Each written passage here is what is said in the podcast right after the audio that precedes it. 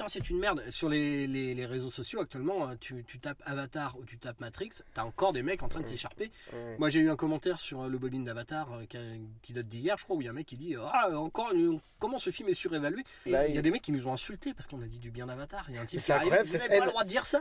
Mais, mais cette haine. Mec, on dit ce qu'on veut et c'est souvent oui. dans la gueule, quoi. Je veux dire.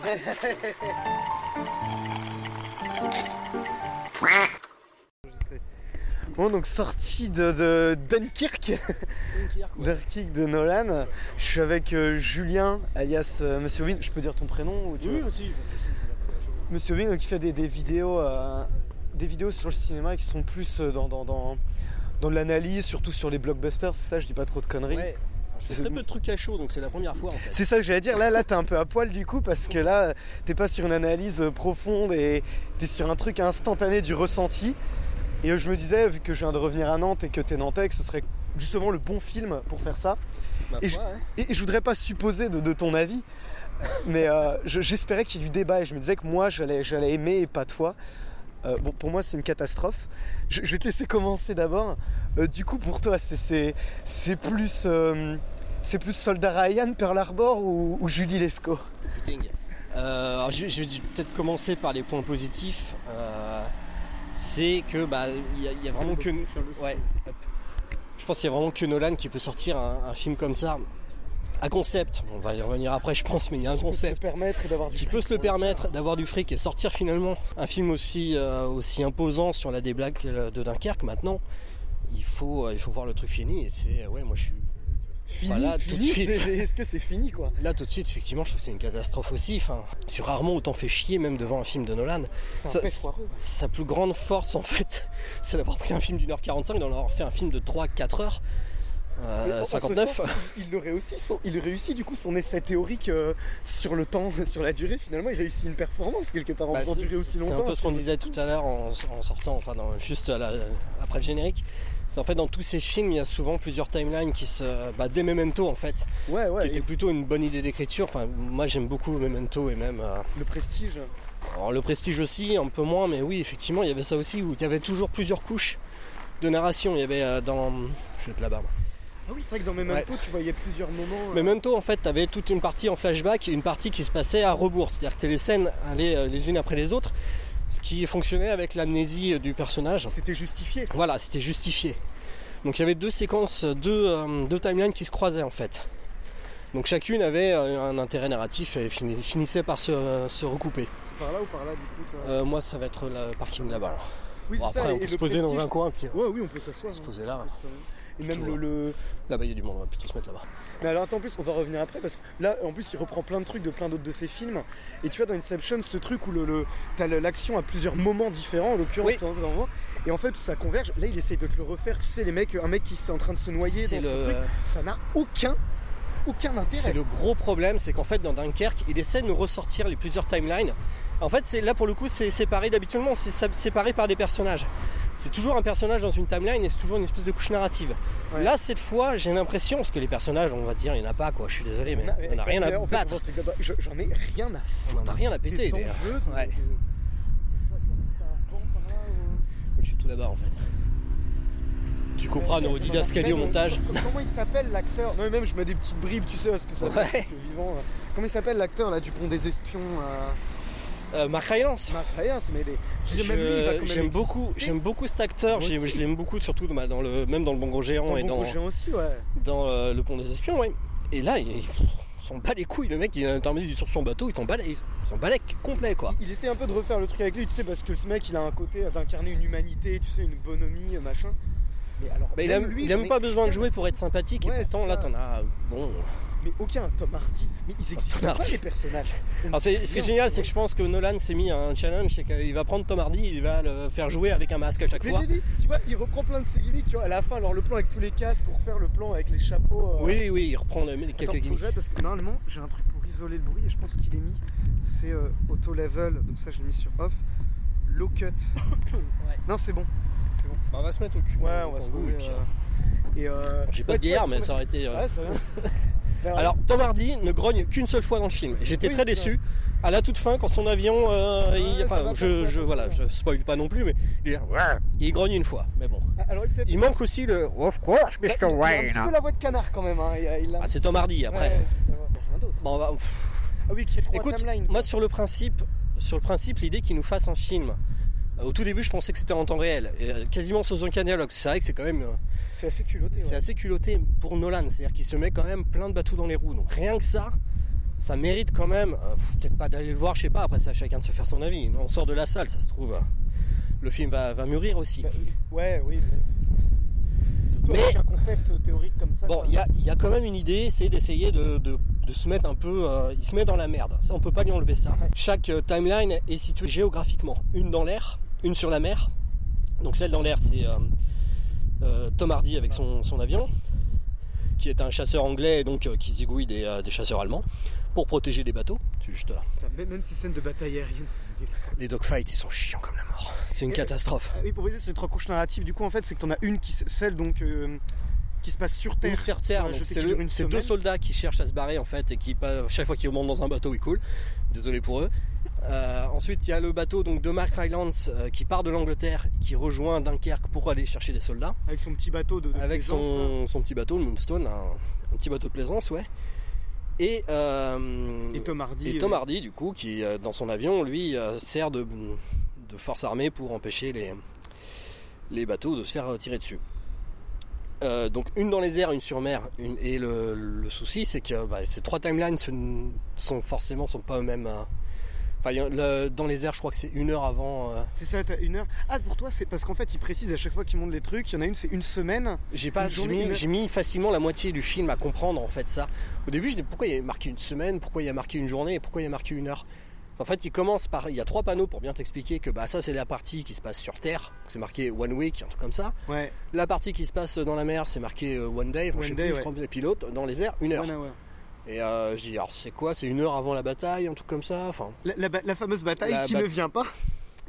en même temps il y en a, il y en a pas. Enfin, après tout, pourquoi pas, je veux dire. euh, Encore une fois, un truc audacieux. Tu fais un film de guerre, bon, sans effusion de sang, ça c'est peut-être un manque de couilles, j'en sais rien. Mais sans bataille. Bah à la limite, ça, ça- c'est pas non plus Oxo Ridge quoi, ça appelle pas non plus à une boucherie à la fin. Mm, mm. Mais euh, ça appelle quand même à un climax, ça appelle à quelque chose qui vient clore un peu. Mais, mais en fait, il y a ces, ces scènes-là, elles sont là, c'est juste qu'on en a rien à péter en fait. Il y a bien une grosse, une espèce de bataille à la fin, mais c'est tellement filmé, euh, c'est filmé par Nolan. Nolan, c'est quelqu'un qui va avoir des concepts, des idées d'écriture, par exemple ces trois timelines qui n'ont aucun sens. Franchement, il y a un moment, elles sont censées se rejoindre, et il faut quand même, encore une fois, que ce soit cette, cette espèce d'abomination de, de Hans Zimmer qui sert de bande-annonce du film, qui nous indique que le temps se déroule différemment. C'est un moment, on entend des bruits de chronomètre, T'entends un bruit de clic-clac même. Ouais, c'est ça, ouais. de- bah, alors, forcément, c'est la, la subtilité. C'est-à-dire que quand euh, quand il y a une, une- un truc qui va arriver, bah, la musique elle fait ton, ton, ton, ton. Il y a même un moment, c'est limite, euh, les, euh, c'est du cartoon, c'est ton, ton, ton, ton, ton, ton, ton. Quand C'est ça pas possible. Et ça se coupe de façon abrupte, mais tu vois, ce truc déjà de. Tu vois, il veut te faire une scène où tu sens qu'il a voulu mettre une tonne d'émotion à la fin, où, où là la musique est plus euh, lente, etc. Déjà, je juste problème dans Interstellar avec cette scène où McConaughey voit la vidéo euh, de sa fille et fond en larmes. Alors pour moi, c'est la meilleure scène Et du bah, film. super bien interprété, etc. Et pour moi, ça ne tient pas parce que cette histoire de. de- tu vois, il s'est dit les trous noirs, ce qui est génial, c'est la dilatation du temps, etc. Mm. Et quand même, ça ne fonctionne pas. Pour des, des- des erreurs, alors je sais pas si c'est des erreurs d'écriture, en l'occurrence, je n'ai pas du tout ressenti qu'il y avait 27 ans de passé pour le reste des gens, qu'ils rejoignent leur pote, le black qui est resté dans le truc.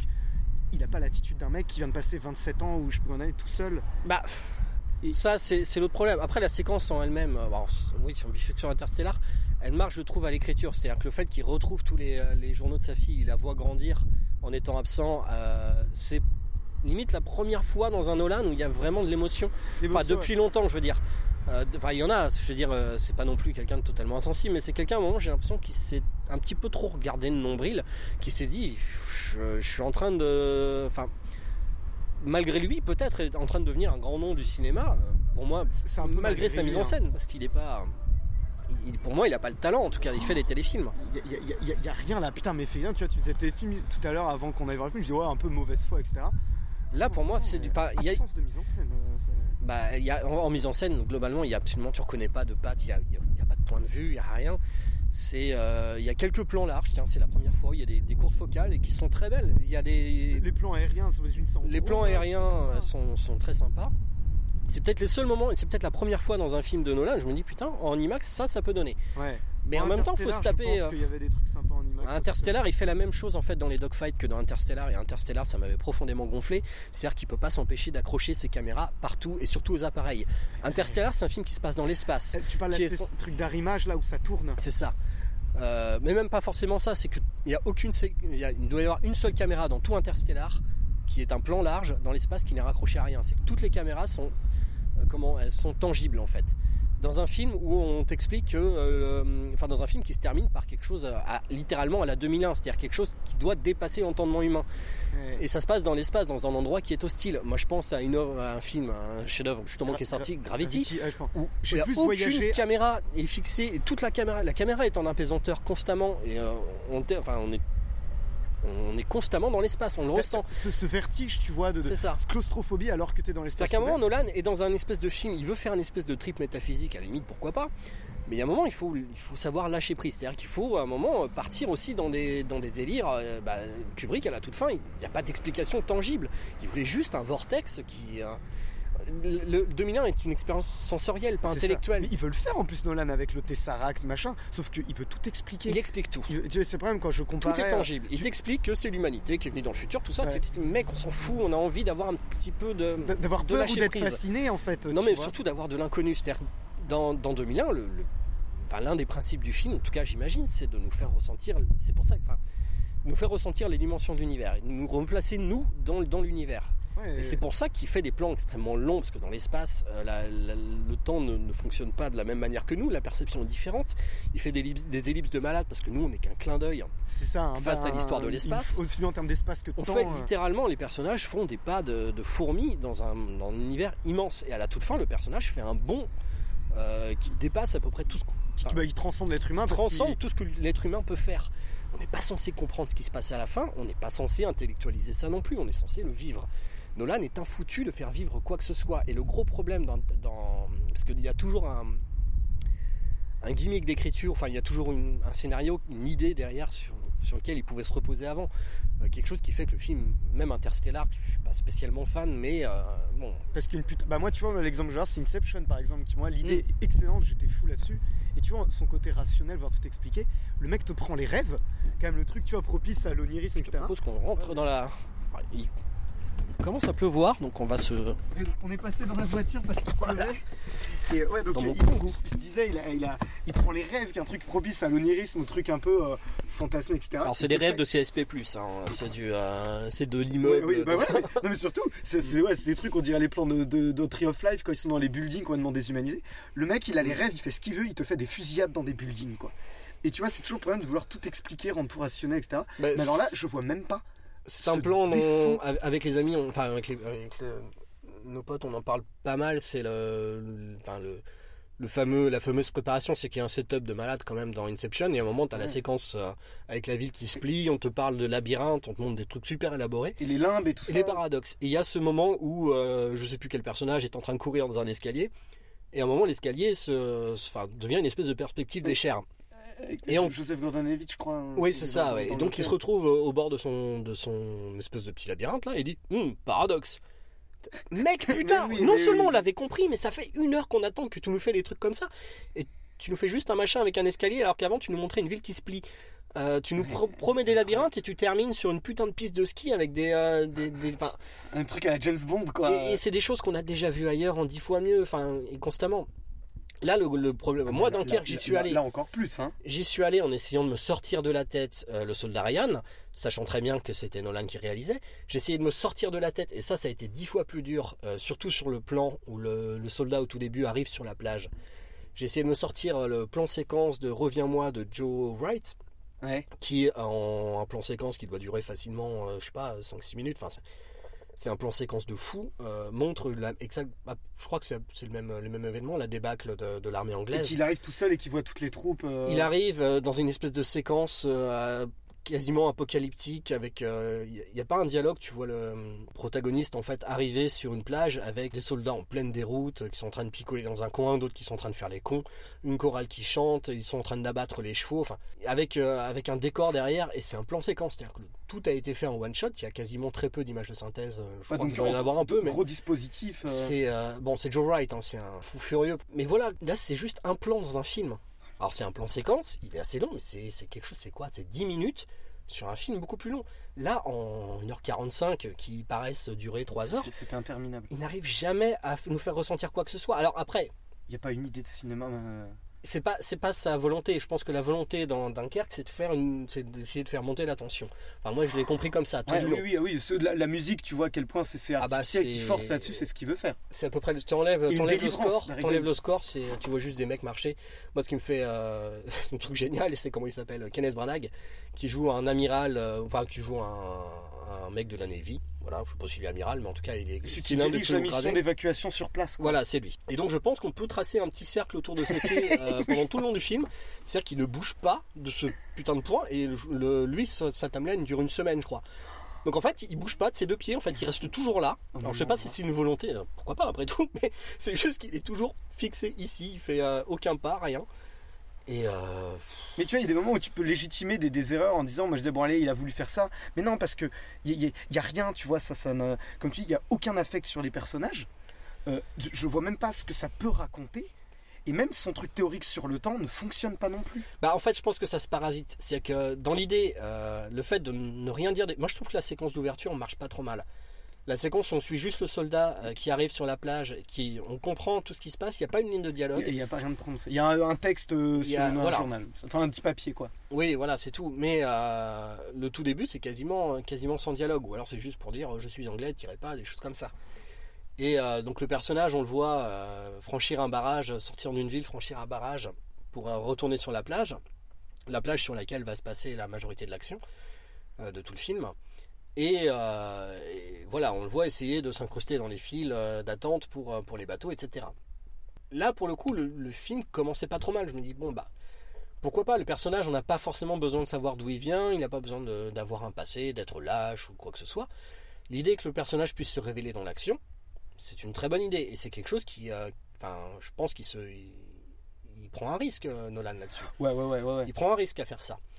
Surtout qu'on l'attend pas euh, à faire ça parce que ça ressemble pas à ce qu'il a pu faire avant en l'occurrence, tu vois. Après, j'ai du langage. Euh. Ouais. Euh, limite, en fait, c'est quelque chose qui pourrait être intéressant à, faire, c'est reprendre le film quand il sortira en Blu-ray ou en n'importe quoi. De, le remonter. Et de le remonter en fait en temps réel, voir ce que ça donne. Si en plus, si vous êtes capable de comprendre la, timeline. oui, parce que c'est Enfin, j'ai pas, pas compris moi. Il n'y a aucun repère. C'est-à-dire qu'au moins, il m'a fallu quand même facilement 45 minutes alors, je serais je sais même pas si c'est 45 minutes, mais le, le, temps, est, le temps est dilaté. Le temps est dilaté. J'ai l'impression qu'il m'a fallu ouais, au moins 3 heures pour comprendre euh, qu'en fait tout ne se passait pas euh, au même moment, parce qu'à un moment on voit euh, Cillian Murphy, donc qui se fait récupérer au début sur un bateau, et on le revoit. Et on le revoit après dans une séquence qui s'est passée avant. Donc j'ai mis quelque chose comme ah mais oui en fait ça se passe pas aux mêmes temporalités. Et c'est là que j'ai compris les cartons au début. Bon alors je, dois être, je, suis peut-être là en la détente aussi, hein, mais il m'a quand même fallu au moins tout ça pour comprendre que le temps était décalé. Sauf que le, passé cette, euh, ce délai-là, je ne savais plus en fait ce qui était. Euh, qui, était avant quoi en fait C'est de faire un schéma. Euh, la seule chose, je me suis dit, ah oui, alors en fait, les deux soldats, ça se passe avant.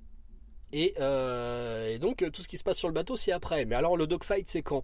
Et ça se place quelque chose comme 5 minutes, un petit peu, un petit peu après.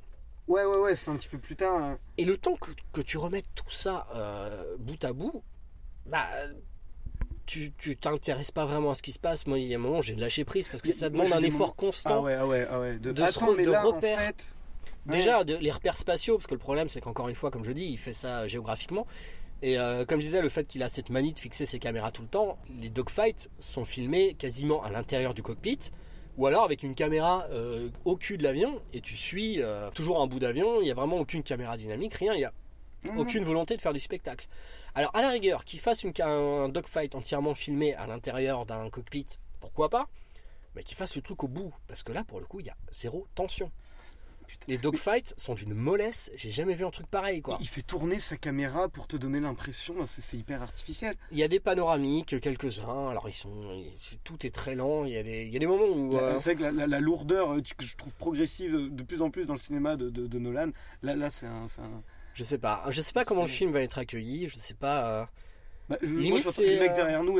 Pas... Moi, j'ai entendu un mec dire quand tu vois et que tu dis ok c'est ça le, le, climax quand euh, t'as le Tom Hardy qui revient etc le mec t'es fait putain c'est nul c'est vrai que le film est extrêmement déceptif parce que tu t'attends effectivement il essaie de monter une tension tout du long euh, la musique de Zimmer enfin quand je dis musique je me comprends non mais quel score de merde quoi ouais ouais après Zimmer pour moi il a il a toujours euh, il y a quelques rares moments où il a fait des trucs sympatoches mais depuis quelques années il chie dans il chie sur ses synthés quoi hein. Euh, et, là, je pense qu'il a torché ça en une matinée. Enfin, ah non, mais là, c'est. Ouais, c'est ouais, tu me fais un truc avec le temps, alors tu vas mettre un petit tac-tac pour que les gens comprennent parce que je suis pas sûr de mon monteur. Ah, il met trois, trois petites notes de piano histoire de dire euh, ouais, attention, je fais un film intelligent, mais euh, voilà, ça se trompe personne. Je pense qu'il va être même mal reçu en fait parce que tu vois, moi le cinéphile, il y en a quand même beaucoup qui commencent à McDonald's, mais le grand public va être que tu dis, des trucs déceptifs. Il va attendre une bataille, il va attendre quelque chose. bon. moi, moi, je comprends pas que quelqu'un puisse être ému quand, des personnages n'existent pas en fait.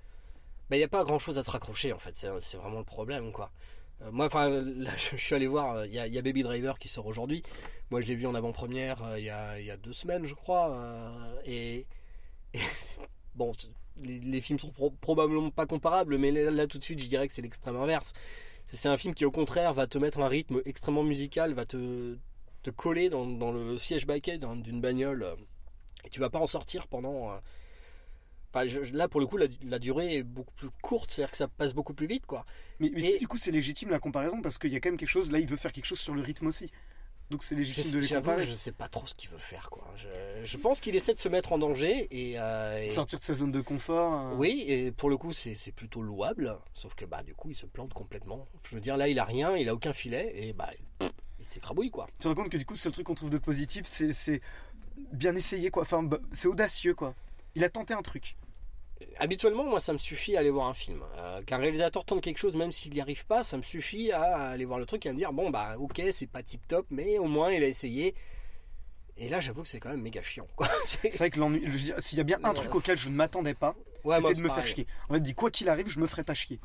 Les premiers retours que, enfin les, les, rares retours, j'en ai pas vu beaucoup, hein, mais j'ai cru lire à droite à gauche que c'était une séquence de bataille pendant 1h45. Ouais, un, un climax constant quoi. Voilà, euh, moi je veux bien, ok. Sauf que là, il n'y a aucune scène climatique. C'est-à-dire qu'il n'y a vraiment rien, aucune tension, les dogfights sont plats, tout, il y a vraiment que la musique de Zimmer qui est là, et c'est quand même triste à dire, si elle n'était pas là, ce serait le, coma euh, au bout de bout d'une heure quoi. Bah, S'il n'y avait pas, tu te dirais ouais, en c'est encore l'intro quoi. C'est quand même la première fois où je suis content que Zimmer ait une bande originale de Zimmer. Putain, c'est vrai que tu l'enlèves. Ouais, putain, tu l'enlèves. Euh. Tu l'enlèves, il n'y a plus rien. Tu, tu, ne rien, tu ne comprends plus Déjà, tu ne comprends plus rien, tu es complètement perdu. Euh, tu sais pas par exemple qu'il y a un bombardier qui va arriver. Les bombardements sont sont hors champ, c'est-à-dire que la plupart des séquences qui pourraient être un minimum. Je lui reproche même pas de faire de, de faire de l'anti-spectaculaire, enfin pourquoi pas, mais mec, fais-nous pas une, scène de tension pour juste trois pétards dans l'eau hors champ. C'est-à-dire qu'il y a quand même des, explosions, tu vois un petit bout euh, sur, sur l'écran et tu vois juste les soldats se baisser.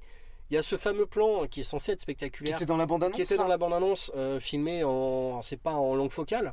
Il n'y a pas de tension. À la limite, dans la bande tu disais, bon, il va se passer un truc après. Moi, ce truc m'a rendu enthousiaste. Hein. Je dis, ouais, là, il va y avoir une idée, euh, tu vois, il va y avoir un truc. À la limite, c'est vraiment les, plans en les plans, les choses qu'il fait pas habituellement, c'est-à-dire les plans en courte focale euh, sur tous les, figurants, qui sont les, plus impressionnants. C'est-à-dire qu'à un moment, il gère, quand même une. Euh, enfin, on est sur des plages qui sont euh, les plages Dunkerque, c'est plat, il y a rien.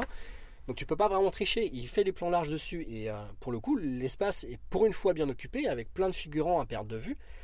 Et c'est des plans qui sont impressionnants, sachant que c'est quand même, je pense à Dark Knight Rises, il se félicitait de ne pas avoir de figurants numériques parce que lui il fait du vrai cinéma, oui, l'artisan, des euh. vrais décors, euh, des, euh, des, vrais gens et c'est pour de vrai mes couilles voilà.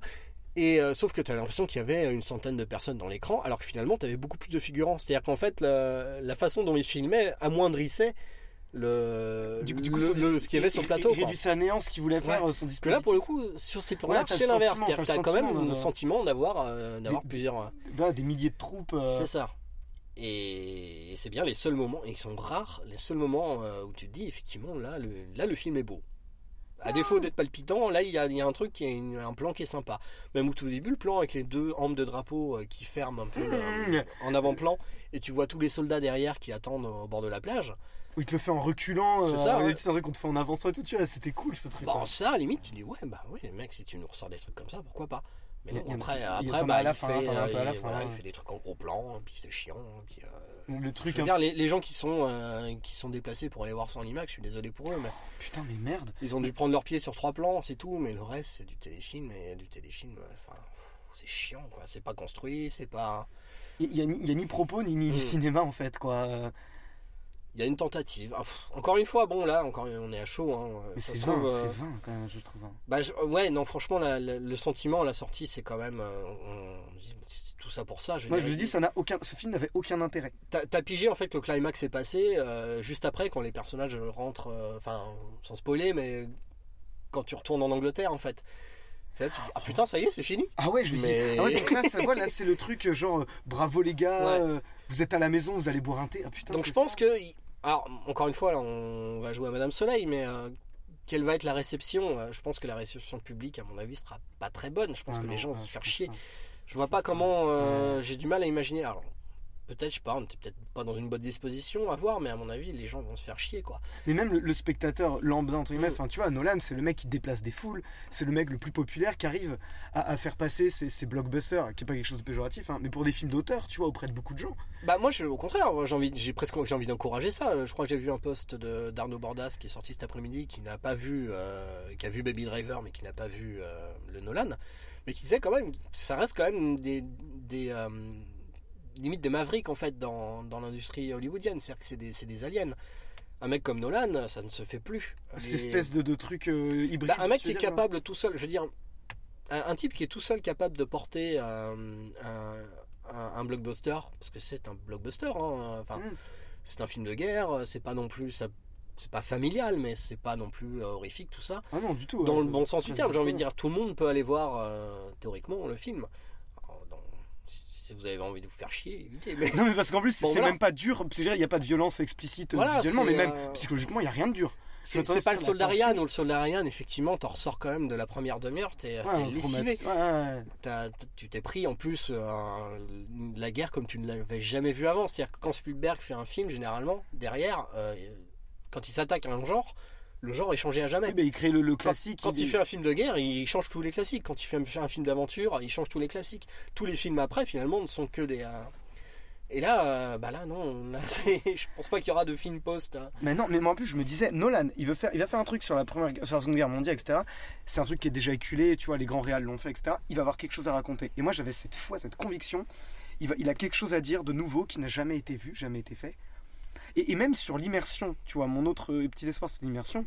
Il Ouais. suffit juste de voir, je veux dire, ça, ça shaky cam là, ça sert à rien. Ou Ouais. Dans, désolé, le, plan, tu sais, toute la séquence vers la fin avec le sniper où, où t'as le mec qui est blessé par terre et où, putain, t'y es quoi, t'as la pluie qui te coule dessus, t'étais Mm. vraiment au cœur de l'action. À aucun moment je me sens avec eux. Non. Euh, et je, je vois pas ce que tu dis du cinéma post ça, non, non. Autant Interstellar, je, je- je me dis qu'il va, il va avoir une influence. Tu vois, Interstellar, je pense encore que- une proposition audacieuse, quoi. On va faire un thriller sur des trous noirs. euh. Bah, c'est faire un film de science-fiction. Alors, moi, c'est un truc que j'aime pas trop, euh, science-fiction sérieux. Bon, la science-fiction, euh, c'est sérieux, hein, même si c'est de la, de la dans l'espace, tu peux faire ça sérieusement. Ouais, Starship Troopers, c'est sérieux, tu vois. voilà, et, et pourtant, c'est une espèce de gros. Enfin.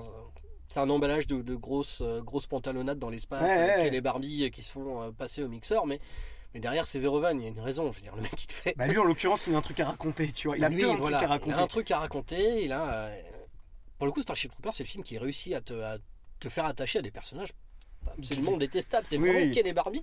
Et, et Et qu'en plus, ils, sont, ils, sont, euh, ils pensent qu'à leur gueule. tu et vois tout que c'est cynique, tu vois qu'il y a un côté vraiment. euh, regardez, on, on les fout. Et pourtant, les scènes, les scènes sont palpitantes et pourtant Ah, t'es dedans.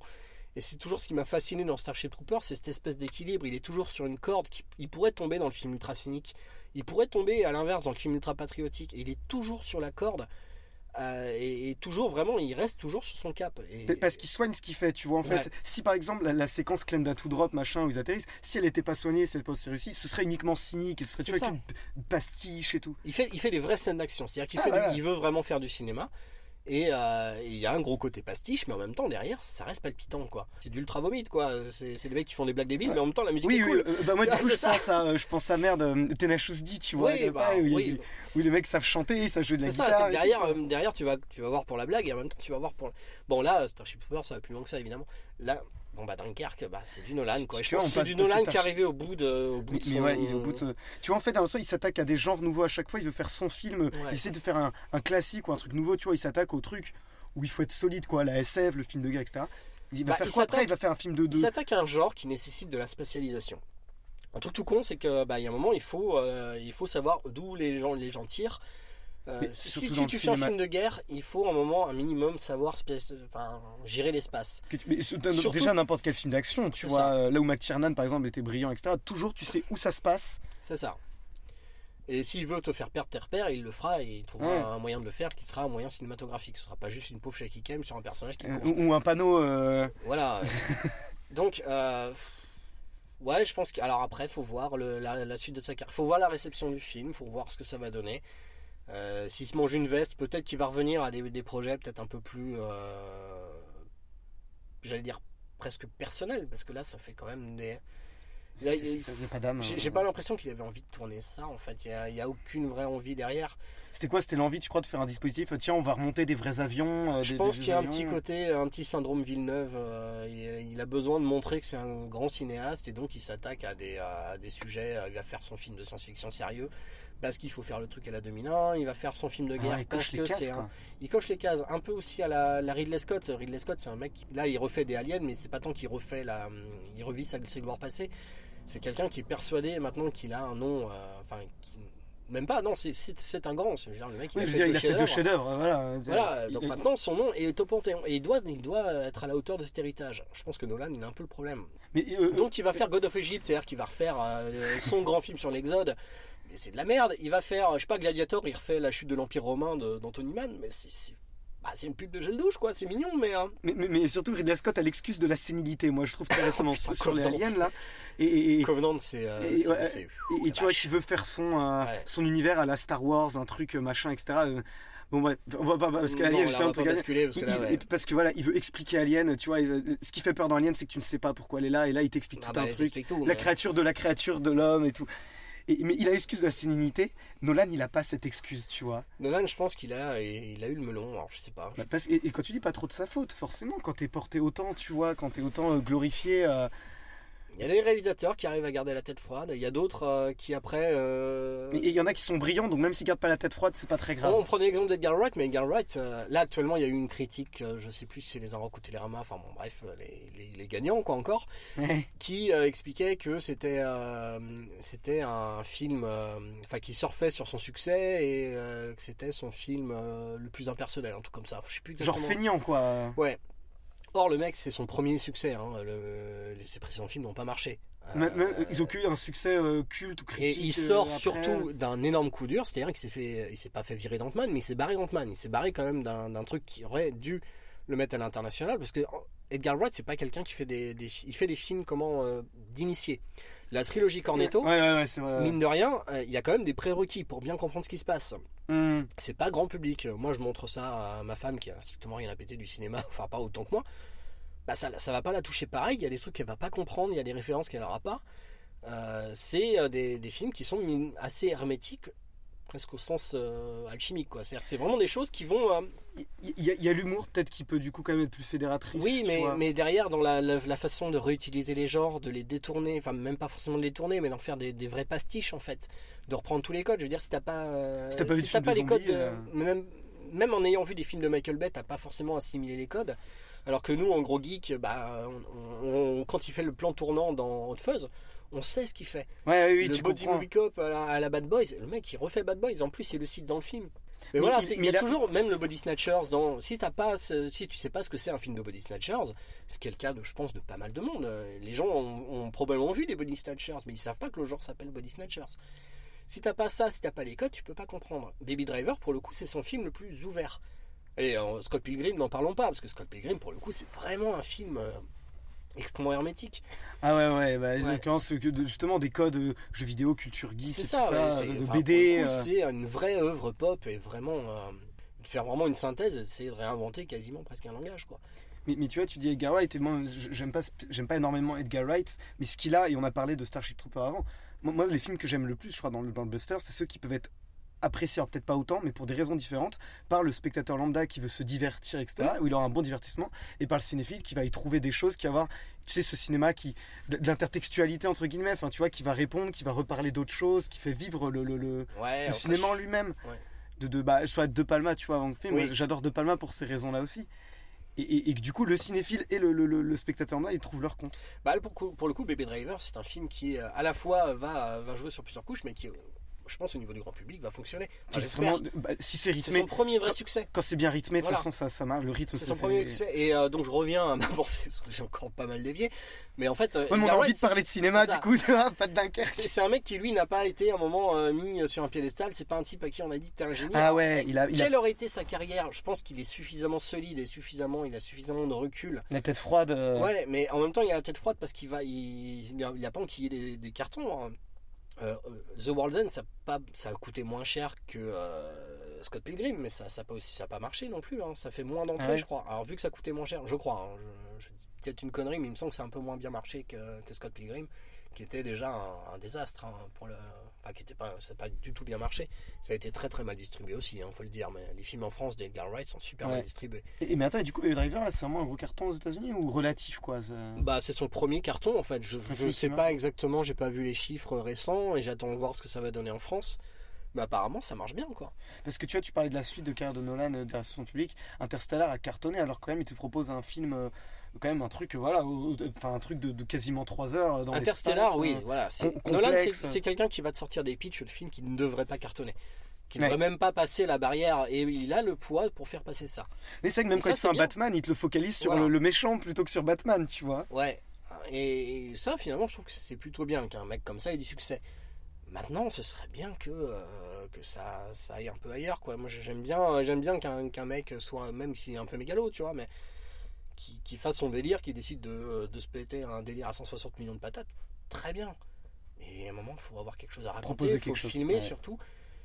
Et là. Euh, Putain, j'essaie de trouver du coup. En fait, moi je me disais au début, ok, on va essayer de trouver une conclusion positive, mais on a commencé par les rares trucs positifs. Bah, la conclusion positive, c'est que ce genre de film puisse exister. Je pense vraiment. Euh, tu veux dire pour la créativité, quoi bah même euh, même dans l'environnement actuel euh, Hollywood où euh, bah, Edgar Wright on en parlait tout à l'heure mais il s'est frité avec ça sur Ant-Man. Il s'est retrouvé un moment à l'écriture, il avait développé pendant quand même quelques années le film. Et le alors je sais la version il y a plusieurs versions, on le saura peut-être un jour exactement ce qui s'est passé. mais que ce que je crois ce qui s'est passé c'est qu'en fait le scénario a été réécrit parce qu'entre temps il y a eu il a fallu rajouter les personnages du Marvel Cinematic Universe dans Ant-Man donc il a fallu, je sais plus, je sais pas qui, euh, quel caméo il y a. Je, l'ai vu au ciné en plus et je l'ai complètement oublié, genre 10 minutes après. Mais en tout cas, voilà, il a fallu raccorder tout ce bordel euh, au, au, MCU. Et euh, bon, là, Wright a dit Ok, faites les réécritures. On Une semaine après, le script revient. Et là, il voit que tout a, tout a changé. En fait, tout ce qu'il avait mis en place a changé. Et, du coup, là, il dit bah, Là, je me casse. quoi. Il a dit Là, ouais, oui, c'est lui qui s'est cassé. Ouais. Tu veux dire que pour une fois, euh, ce qu'on disait aussi avant le film, on aurait pu avoir à nouveau, ce qui paraît depuis des années, un auteur qui, qui te fait un, film de super-héros. c'est le. Euh, bah, on est reparti à, dériver sur Marvel. J'ai l'impression que je peux pas faire quoi que ce soit sans, sans taper sur Marvel, mais en même temps, ils cherchent la merde. Actuellement, c'est euh, l'espèce de. Enfin, l'idée de faire des franchises comme ça, qui sont toutes interconnectées c'est la nouvelle la nouvelle mode à Hollywood. Hein. Je veux dire là, t'as le monstroverse de de Legendary avec euh, Kong Skull Island, King Kong et euh, King Kong versus Godzilla et le prochain King Kong où il y aura King Ghidorah. Enfin, voilà. Il y aura euh, la lamentable tentative de la momie.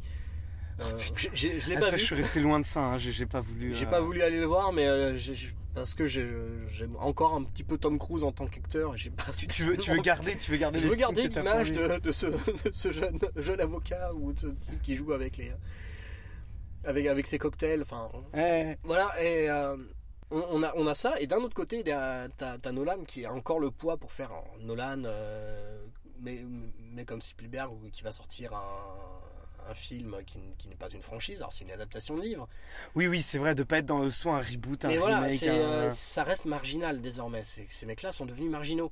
Alors qu'il fut un temps, voilà, même un Roland Emmerich, à un moment, tu pouvais dire, il sortait des trucs originaux, quoi. Quand même, merde, quoi, Roland Emmerich qui sort un truc original, faut le faire. Pour qu'on en vienne à regretter, finalement. Hein. Donc c'est ça, c'est que euh, un truc comme euh, comme Dunkerque sort dans ce contexte-là et, c'est bien que ce film puisse exister. C'est cool de voir qu'il peut y avoir autre chose qui, qui, qui, non, le sort film, du bah, voilà, le film c'est autre chose quoi. Ah, le film en lui-même, tu vois, moi il m'a fait même, tu vois, il te fait reconsidérer pas mal de choses mauvaises. Pour te dire, hein, il m'a presque fait reconsidérer Denis Villeneuve. J'ai toujours dit que c'est du, c'est du sous Nolan Denis Villeneuve et que là où Nolan fait de la tension, il fait de la lourdeur. Et en fait, là je me demande si c'est pas Nolan qui devient un sous Villeneuve, tu vois.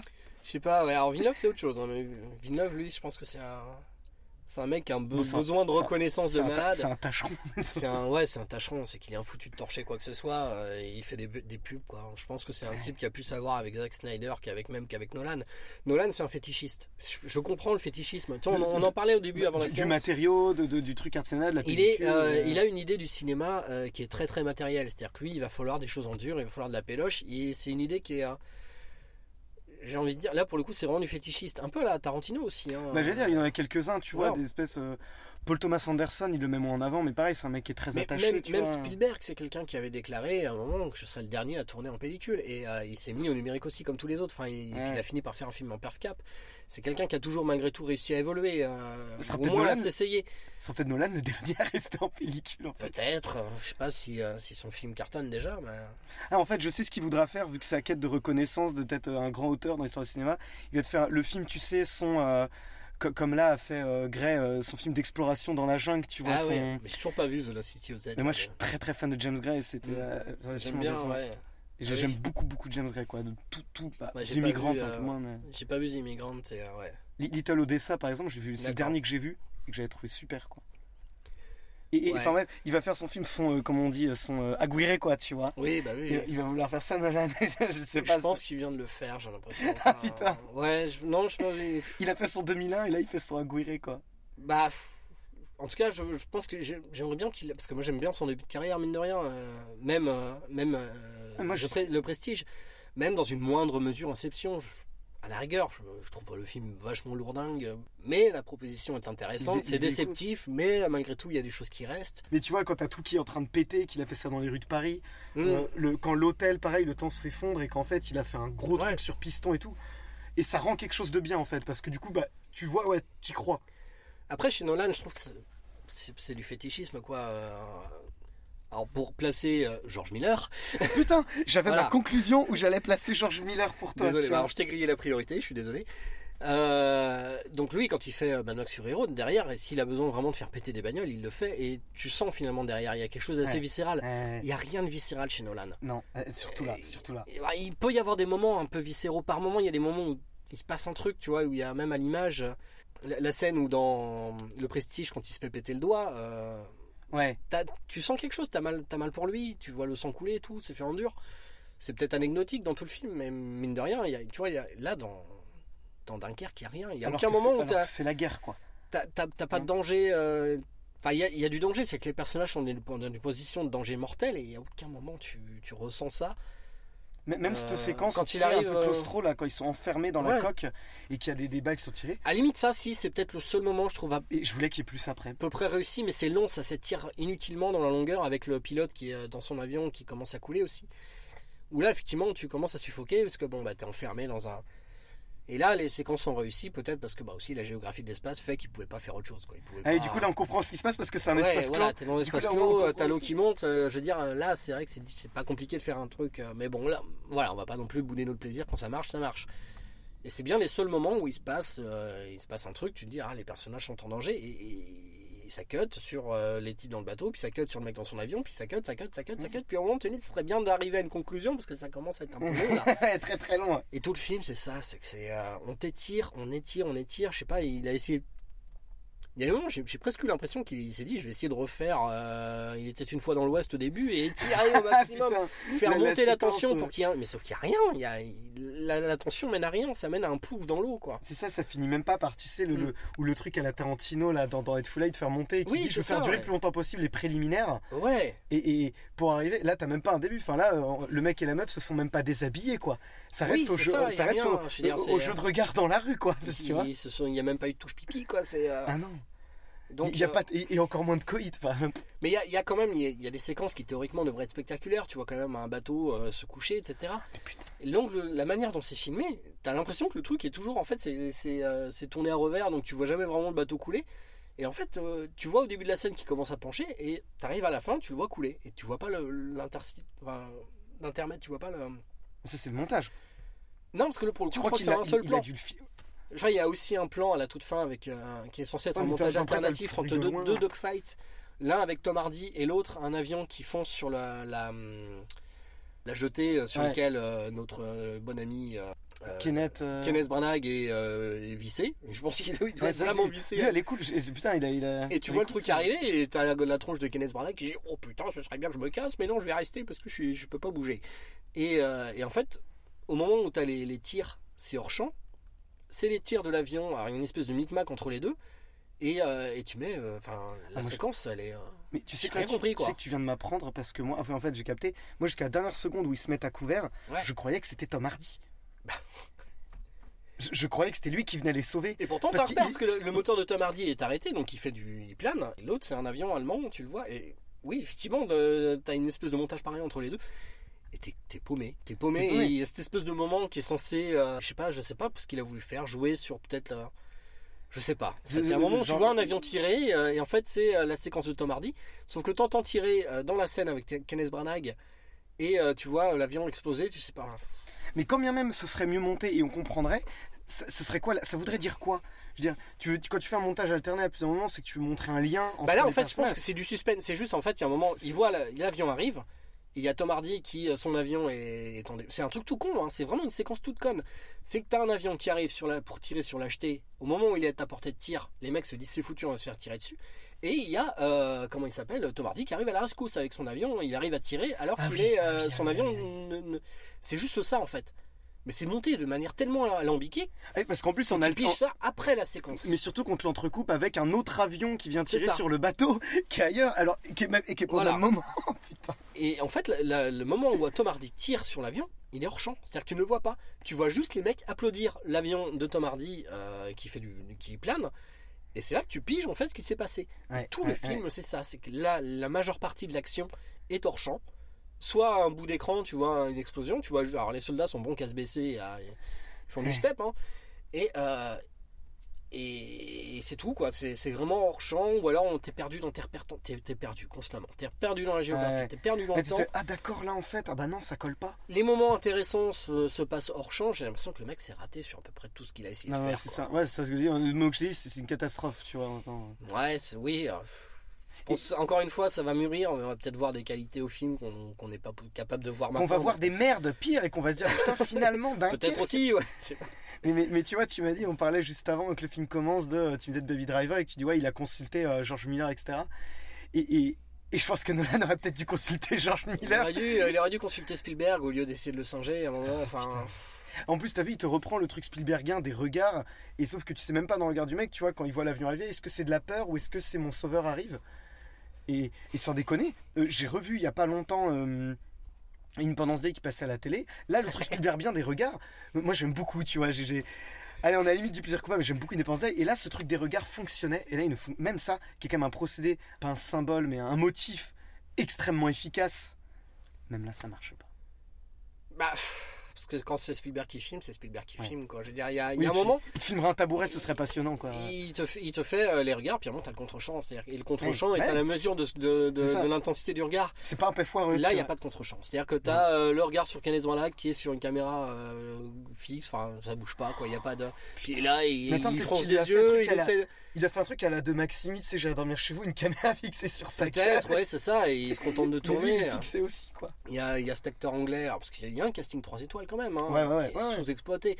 Cillian Murphy, j'ai mal pour lui, quoi. Le mec, il se contente de se mettre en PLS dans un bateau, et il fait ça tout le long du film, c'est tout. Il fait que ça. Putain. Il ne fait. Alors, il se passe alors qu'il y a un truc intéressant. Il y a toujours une fois, il y avait un truc intéressant. C'est vraiment le truc, c'est pareil, t'en as rien à péter. T'en as un foutre, mais tu vois, ça pourrait être, bon, ça peut-être pas le spoiler. Pas spoiler mais, non, mais, tu vois, un truc intéressant du mec, tu te dis, tu te dirais de base, bon, c'est vraiment une merde, j'ai envie qu'il meure, et en fait, tu comprends que c'est plus compliqué que ça, et qu'il est complètement perdu, et qu'il a peur. C'est pareil, les personnages parlent de la peur. Ça mène à rien. Il y a une péripétie sur le bateau euh, avec les, les, les mecs qui.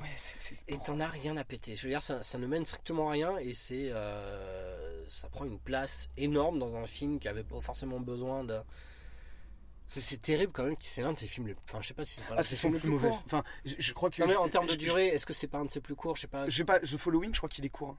Ouais, Je crois que c'est. Ou nous, surtout d'avant, Noodles ou euh, Needle, un truc comme je ça. qui, pas, qui doit voir. durer mais- une heure et quelques. Mais deux- 1h45 actuellement dans la norme des blockbusters Ah, c'est euh, qui dure court. 2h30. Enfin, je sais pas, il y a eu Transformers 5, alors je l'ai malheureusement pas vu. Ah non, euh, j'ai- raté aussi, malheureusement. Mais euh, bon, voilà, euh, chez, chez Michael Bay, c'est 2h30, tu vois. Là, c'est Mais chez 1h45. Nolan donc tu dis, habituellement, oui, il me semble que c'est assez long quand même. Là, 1h45, tu te dis, ah, ça va être peut-être un peu plus ramassé.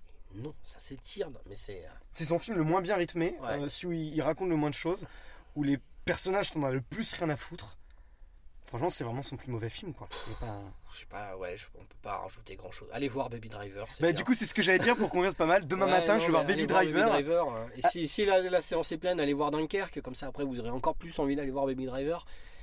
Non, puis c'est un, film finalement, tu vois, c'est qu'on aime détester. Tu- tu- quand, tu, quand, quand tu vois ça, tu te sens intelligent en sortant parce que tu trouves que c'est de la merde et t'as compris pourquoi c'était de la merde. Ouais, je sais pas, je.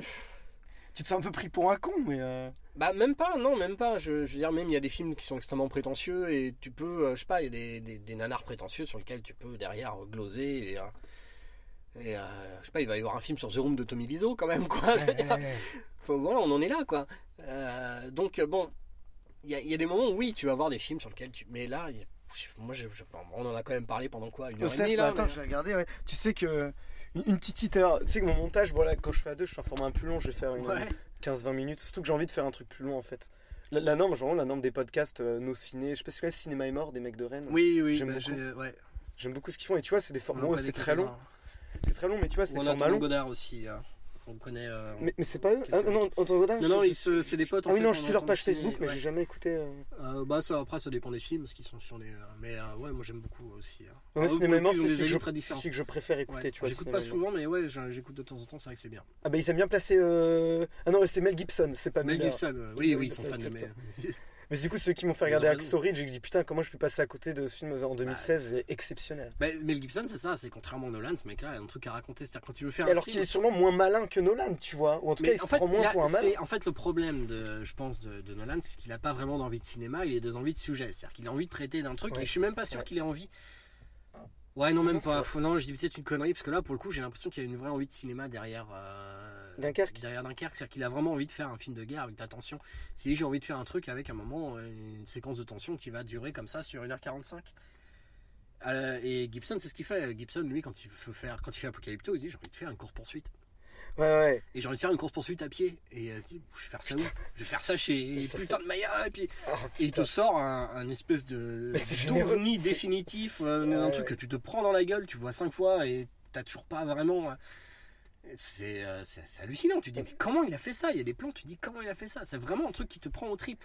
Ah bah, tu en peux l'occurrence, couper bah, là, les sous-titres. Il y a des euh, moments où tu as vraiment, là c'est viscéral vraiment. Là, lui, il arrive à s'affranchir du langage en fait. Il, a, il arrive à le te remuer les tripes, alors que ce soit en montrant lui-même de la tripaille ou tout simplement en mettant le nez dans la merde, quoi. Il y va. euh, Son, son film, c'est euh, t'es vraiment à hauteur et pour, pour faire ça, il faut faire du cinéma. C'est-à-dire que tu peux, il suffit pas de filmer de la merde ou filmer des, des cœurs arrachés. C'est qu'à un moment, il faut un moment se mettre à un niveau d'un personnage. Il faut un parti pris, il faut quelque chose. Euh, là, il va y Ouais. avoir. euh, là, il, manque de parti pris. euh, Nolan, il n'y a rien dedans.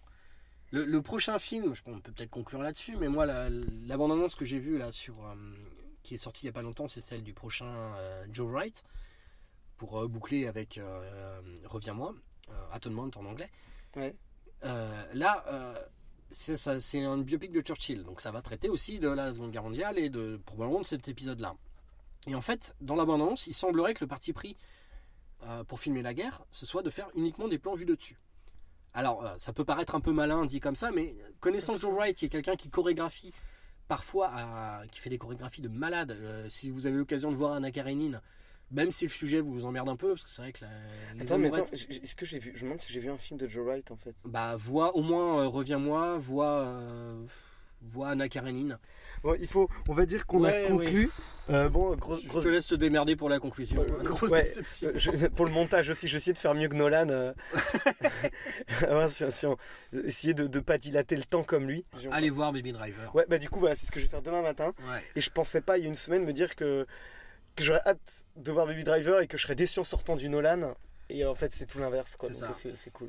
Voilà. C'est cool. Et euh, du coup, merci, euh, merci. euh, Bah, de rien. J'aurais aimé qu'on plaisir. j'aurais aimé qu'on voit un bon film et, et, et qu'on soit pas d'accord. Mais c'est aussi agréable Oh, d'être bah. d'accord avec quelqu'un, c'est rassurant, tu vois. Oui, voilà. ouais. Je me serais senti un petit peu seul, du coup, tu vois. Non, mais Avatar, en plus, c'est un Donc, truc, euh, c'est un truc de, de non cinéphile, tu vois. Je vois moins les cinéphiles taper dessus, s'acharner dessus. Et euh, c'est un truc de un, un mec une fois m'avait verbalisé ça dans un dans un bar. C'est qu'en fait, vu que le cinéma est très accessible, c'est une espèce de snobisme de C'est beauf. ça. Et en fait, qui veulent se faire mousser. Et tu vois, qui vont chier. Euh, Titanic. Combien de fois des gens m'ont dit, mais comment tu peux aimer le cinéma et, et être fan de Titanic? Parce qu'en termes de rythme, euh, c'est un C'est chef-d'œuvre. pas euh, censé être accessible. Enfin, c'est c'est- c'est un film qui est accessible parce que c'est Cameron et que c'est quelqu'un qui. Mais qui, qui a déjà Qui- très envie de divertir les gens. Non seulement ça, mais surtout qui est un, qui est un scénariste de fou. Enfin, Avatar, euh, j'ai lu le scénario et euh, qui est différent du film. C'est l'un des rares scénarios parce qu'il y a une version longue et elle était limitée par. euh, C'était une limite physique, c'est-à-dire qu'il pouvait pas dépasser 2h48, je crois, puisqu'il tournait en pellicule en 70, en 70 mm. en tout cas, le film, pour la projection IMAX qui n'était pas numérique, devait, ne devait pas durer 70 Ah ouais. Ah oui, c'était. euh, oui, je disais, technique ouais. carrément, vraiment plus très de très deux heures concret, et quelques parce que les bobines à un moment euh, sont pas assez grandes tout simplement et maintenant qu'on est en numérique il aurait pu faire son, son film plus long d'ailleurs il a sorti une version longue qui était ressortie en IMAX Putain, j'ai pas vu la version. Avait combien de temps Elle de est- plus pas extraordinaire je préfère la version longue en Blu-ray Ouais. la version longue ciné euh, la portée avait une scène euh, une scène en plus une scène d'un festival de la chasse avec les euh, les navis donc assez impressionnante pareil mais narrativement ça porte Ça portait pas grand chose. pas grand chose. Les apports les plus intéressants sont dans la version longue euh, Blu-ray, je pense. Euh, qui notamment, euh, même des personnages, le personnage de Trudy Chacon, euh, comment, Michel Rodriguez, Ouais. et je crois un petit peu plus développé parce que le personnage a une relation amoureuse avec Norm. Enfin, encore une fois, c'est de la fluidité. C'est-à-dire que le mec va te faire un film de deux heures sur un bateau où tu connais la fin. Et, et en plus, il te la grille. C'est-à-dire qu'il y y, a un truc qui est génial chez Cameron. C'est qu'en plus ça s'ouvre dessus quoi pour les deux trois au fond qui savaient C'est ça, c'est qu'en fait, t'avais un truc inédit à peu près dans Titanic. Il y a une chose qu'on qu'on savait pas vraiment, c'est qu'on a, nous, on a tous l'image du Titanic qui coule comme ça, euh, comme un bouchon, c'est-à-dire qu'on le voit en entier, puis blouf, euh, c'est voilà. Et en fait, non, il s'est pété en deux. Et c'est quelque chose apparemment qu'il a découvert en allant lui-même. euh, Ah bah oui, avec voilà, son- son son des petit sous-marin, le mec, il était carrément filmé. Et donc, au tout début, on a sur le Keldish, qui est d'ailleurs le bateau de l'expédition de Cameron, joué par, euh, comment il s'appelle, euh, Bill Paxton, euh, regretté Big Pals RIP d'ailleurs, qui est mort il n'y a pas très longtemps, qui joue, euh, qui joue James Cameron en fait. hein. Bill Paxton, c'est l'avatar de James Cameron. Ouais. C'est le, le type qui arrive, l'espèce d'explorateur qui, euh, Qui, qui- veut aller retrouver. qui veut aller voir l'épave, mais il sait pas trop pourquoi, et euh, il va comprendre à la fin en fait une fascination. il va, il un va comprendre ce qui s'est passé, il va revivre le drame. Et en fait, il y a un moment où euh, le, personnage de, de Monsieur Bodine, qui est le meilleur pote de Cameron, donc pote de plongée, le mec tout barbu là qui, euh, Ouais, qui ouais. explique c'est un pote de Cameron en fait. Et donc le mec explique à un moment que le bateau, euh, bon, bah, avec une petite animatique 3D, donc voir ce qui s'est vraiment passé. Donc je vous grille la grosse scène de fin avec une animatique. Je vous dis regardez, donc ça c'est le bateau, il surnage, boum, il se pète en deux. Et il coule, et là t'es là, t'es mec, tu viens cramer ton climax, quoi. Je veux dire, on savait que le bateau coulait, et en plus tu le crames. Et là, tu as le personnage de Rose qui expose la, la note d'intention qui est simplissime et qui est pourtant extrêmement compliquée à mettre en place. Elle dit euh, Oui, alors c'est un peu agacé, elle dit euh, C'est bien joli votre truc, monsieur Bodine, mais euh, vous comprenez bien qu'à vivre l'expérience, c'est quelque chose de complètement différent. Là, je, de Putain, mémoire, tu dois avoir le travelling ouais. sur ses yeux qui dézoome sur Rose jeune. Ouais. Et à partir de là, le- je crois que le truc se passe plus ou moins en temps réel. Tu as, non, le temps réel, ça va être à la toute fin sur l'iceberg. Mais en tout cas, à partir de là, tu as le bateau qui commence et tu as euh, facilement tout un film qui est là juste pour te. En fait, c'est ça que j'aime bien chez Cameron, c'est qu'il va faire un film entier pour un moment.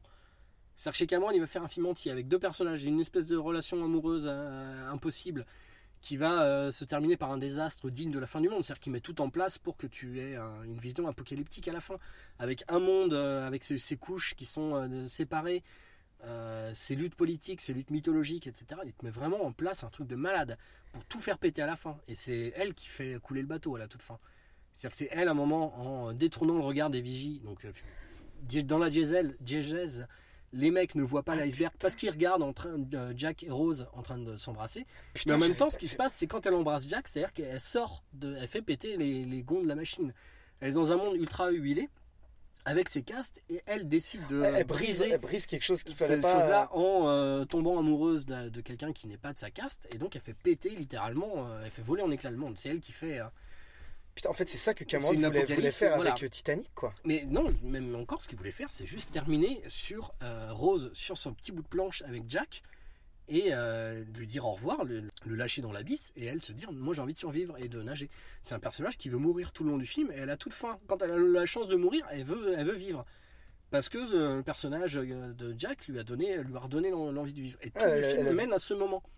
Jusqu'à ce final où euh, Cameron fait ce qu'il a déjà fait dans Abyss, c'est-à-dire qu'il filme, il filme la- l'après, l'après-vie, après elle se fait réanimer. Mais tu as ce plan-là. Et Cameron fait la même chose dans Titanic où à la toute fin, tu as le travelling qui part sur ses photos, où tu vois qu'elle a eu la vie remplie qu'elle avait promis Ouais, à Jack, qui fonce vers le, les abysses et retourne avec les. euh, c'est-à-dire qu'en fait, elle a, Que son esprit, elle est toujours là-bas. en fait, elle a, elle a accompli ce que les, les- les morts du Titanic n'ont pas pu. elle a elle a vécu vécu pour tous les gens qui sont morts. C'est-à-dire qu'à la toute fin, elle les rejoint parce que du coup, elle aussi, elle a vécu le naufrage. Elle aussi, c'est une naufragée.